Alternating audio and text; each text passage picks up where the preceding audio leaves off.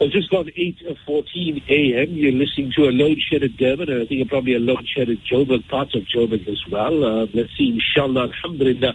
Let's see how we continue on our alternate communication. We trust it will be well. Mm-hmm. Uh, but nonetheless, it is time for the ASRI report, as always, on this uh, time on uh, Friday morning. And uh, for this morning's ASRI report, Assalamu alaikum wa rahmatullahi wa barakatuh, uh, Rashad Amra. Wa alaikum salam wa rahmatullahi wa barakatuh. How are you? Alhamdulillah, khairan for joining us. Well, Rashad, as can be expected, most reports for the next, uh, at least heading to the weekends from a South African, from a South Africa related, either related to Eskom or the, uh, you know, or the budget speech by the Minister of Finance. What were the highlights of the 2023 budget speech in your opinion? Okay, so I mean, this budget speech came on the back of uh, like you know unprecedented levels of load shedding. Uh, so a lot of people are obviously looking out for what's going to be said about Eskom. And it came on the back of the medium-term budget policy statement in October, which showed a drastic improvement compared to last year this time. So with that backdrop, it presented a continuation of what's called fiscal consolidation from the perspective of uh, of the Ministry of Finance, where we continue to try and stabilize our public finances and maintain uh, the levels of debt without increasing any further. So it's a lot of hard, tough love for spending departments. So there's a continuation of that. Uh, what was uh, probably the biggest highlight, as I mentioned earlier, was Eskom, right? So like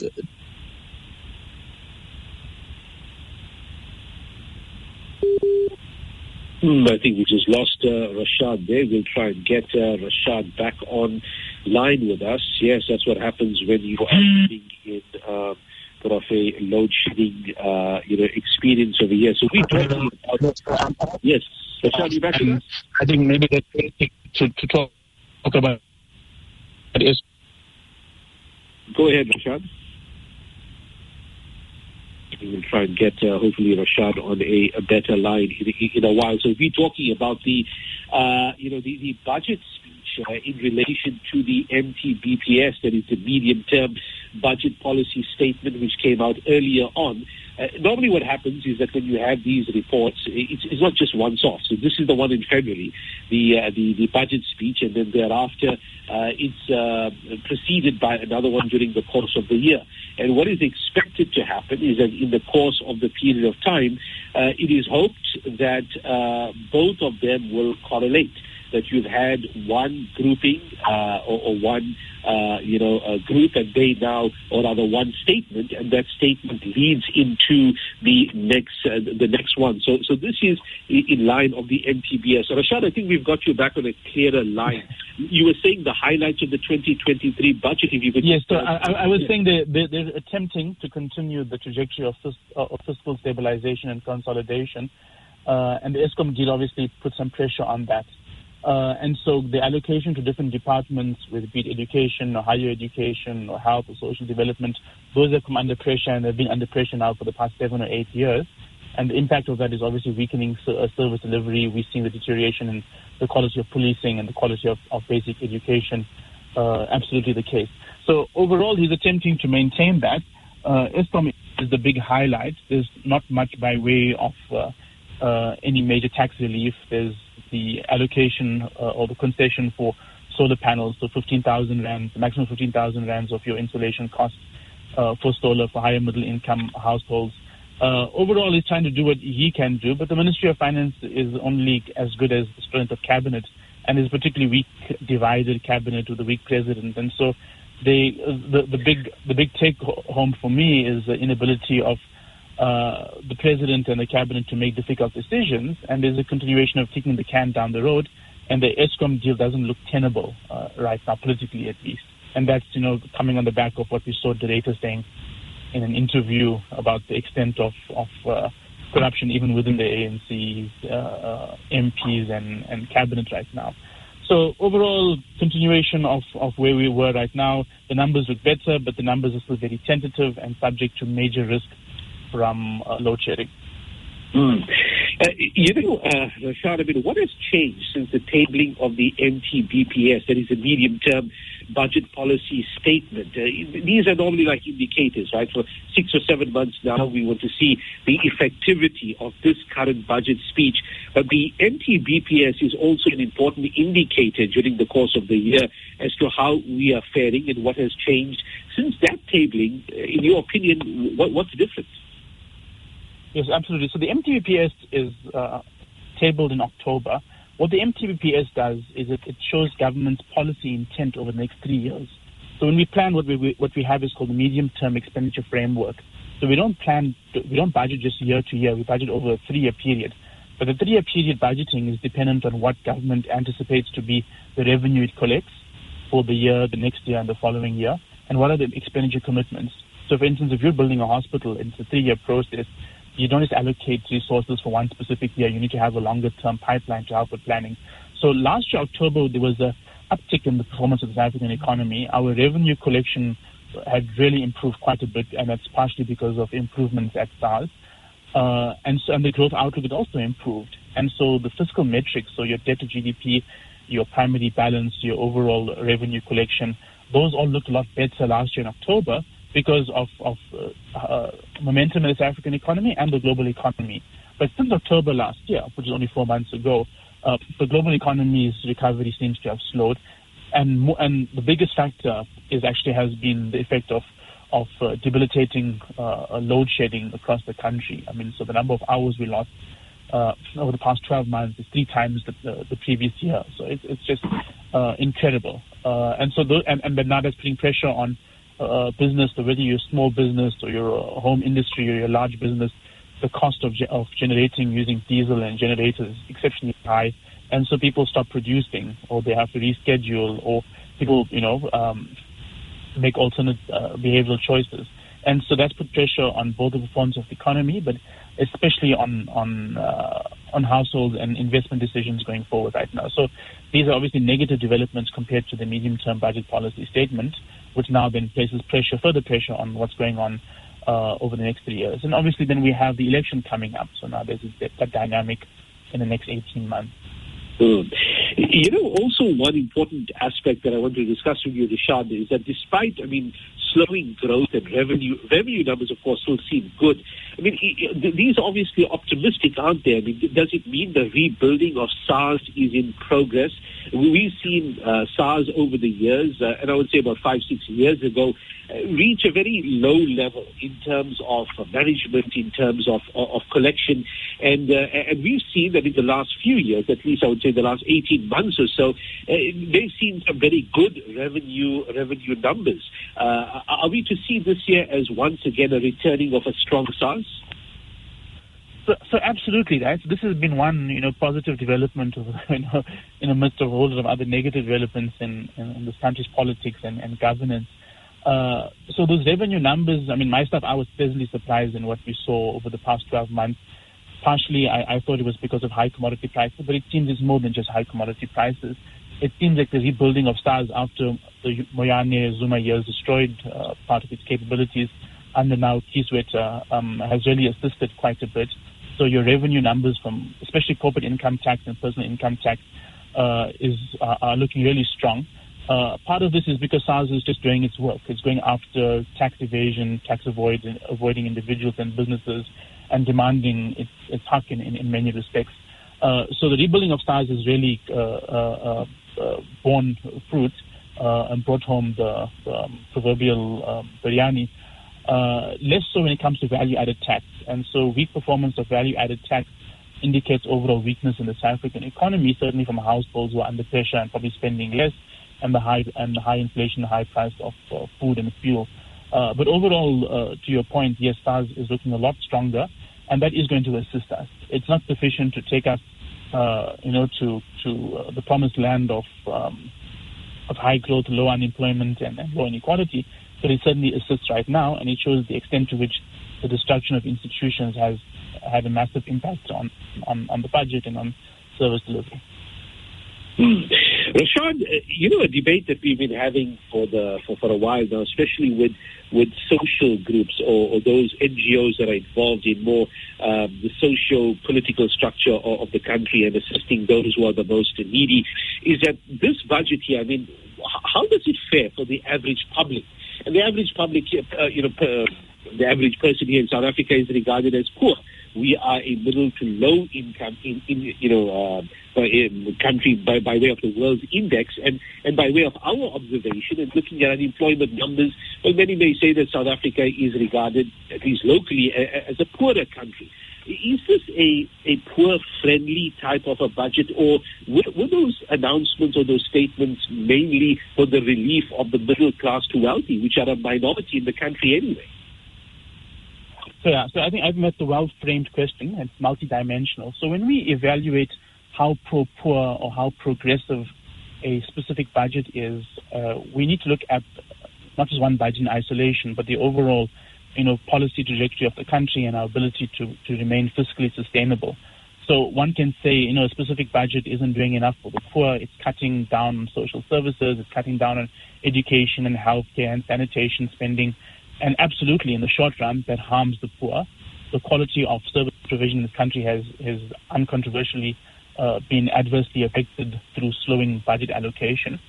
Uh, and so, in a, in a specific year, then one can get come to that conclusion. But if we take a broader uh, perspective, which is required when we're discussing budget and policy uh, developments over a long term, the reason government is embarking on what's called consolidation, which has short-term harmful effects on, on the poor and on service delivery and on across the entire spectrum of the country is that you would much rather have the short-term difficult costs borne by the public and borne by the average African citizen rather than reach a situation like Venezuela or Argentina or Zimbabwe or Turkey where you run in financial, or Sri Lanka or Lebanon when you run into financial distress and all of the gains of a uh, social progressive state that tries to take care of the weakest members of society are all lost right? So, so the long-term objective of fiscal consolidation is absolutely pro-poor, uh, and, and, I, and I think it's difficult to contest that. However, that said, though, it's more than just the allocation of resources. It's the inability of government departments to actually function uh, for local municipalities to, to, to get basic uh, services right, which also uh, has maybe a proportionate or even a, a larger uh, impact on, on service delivery and the poor. Um, when it comes to middle class, I mean, because middle class is a very uh, odd term. You think middle class, you think like you know, picket picket fence house with a double garage and a swimming pool.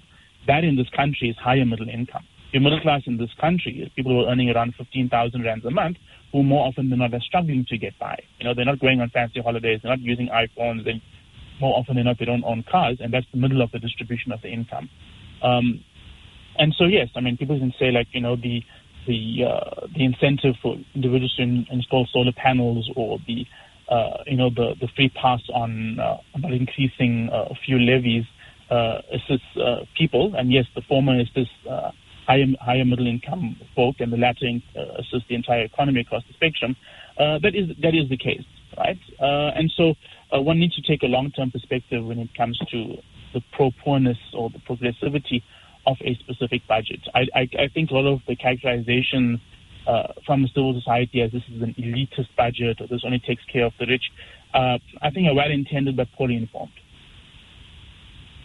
Finally, Rashad, uh, we are, of course, headed towards uh, national elections here. 2024 is the date. Uh, seems a, a, long way away, but this budget over here, uh, tabled by the Minister of Finance, uh, how, how, does it speak to the ANC's uh, bid for 2024? We know that the, the economy is going to play a major factor in the way people eventually end up voting. And, and you could have uh, how much nostalgia around your party you want to when people are hungry and out of jobs. Well, that's how it's expected that they are going to put their, their vote down. And uh, how is this uh, spoken to the, the party's objectives? Uh, although the minister uh, should not have been or should not be, no minister of finance should be biased towards their political party, we know that it is in the uh, back of his mind that my party needs to fare well in the next 18 months or so in order to have the best chance possible in 2024. And his budget would, would, would might reflect that either either subtly or either either directly. How does, does this budget speak to the ANC's bid for 2024? I mean, including, of course, Mr. Ramaphosa's. Yes. So, I mean, I, I, I don't think anybody, even in the ANC, uh, are not fully aware of the, the, the stakes uh, for them right now. Uh, I think load shedding will probably be the biggest priority for the party to try and at least maintain its 50 plus 1, so it doesn't need to go into alliance with the EFF. Uh, and so they are, I mean, really, really, really concerned about it. Um, I think what emerges here is obviously Eskom, right? So if you can keep the lights on, maybe you'll annoy voters less, and maybe you'll maybe be able to keep your 50 plus 1. So the Eskom allocation certainly speaks to that. But the mechanics of the Eskom uh, uh, allocation and the Eskom deal, if you want to call it that, um, do not not align with the ruling party's approach, right? So this is essentially in the budget, it's a privatization of energy generation by stealth right? So Eskom doesn't get the ability to construct new plants. Private uh, sector players will be brought on to maintain certain plants and, and manage and generate. And so the ruling party, even if it wants to keep the lights on, is making some major ideological concessions because by and large they don't believe in privatization. They believe in a big, strong state, and in our case, we have a big, weak state.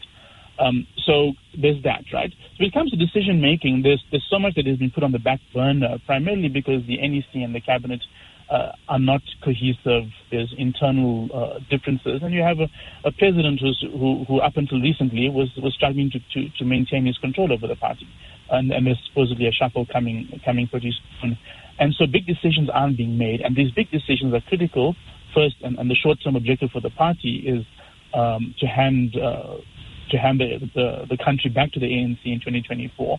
Uh, and so decisions haven't been made on extension of the social relief of distress grant. They're playing for touch uh, over there. They've extended it by one year. No big decision has been made. Uh, Eskom seems to be up in the air and there seems to be incohesiveness in, in the approach.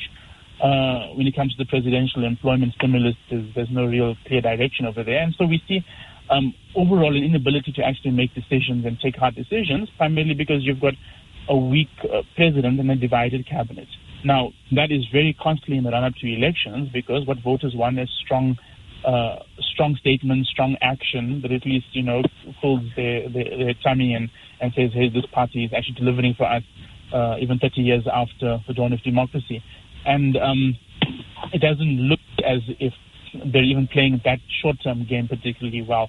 Uh, but it's still, you know, 18 months, and even a day is very long in politics. But uh, first and foremost, this Eskom thing is, is really, really, really messy. Rashad Amra, shukran jazakallah for joining us on Radio Islam International with the ASRI report this uh, Friday morning. Assalamu alaikum wa rahmatullahi wa barakatuh. Afwan, wa alaikum salam wa rahmatullah.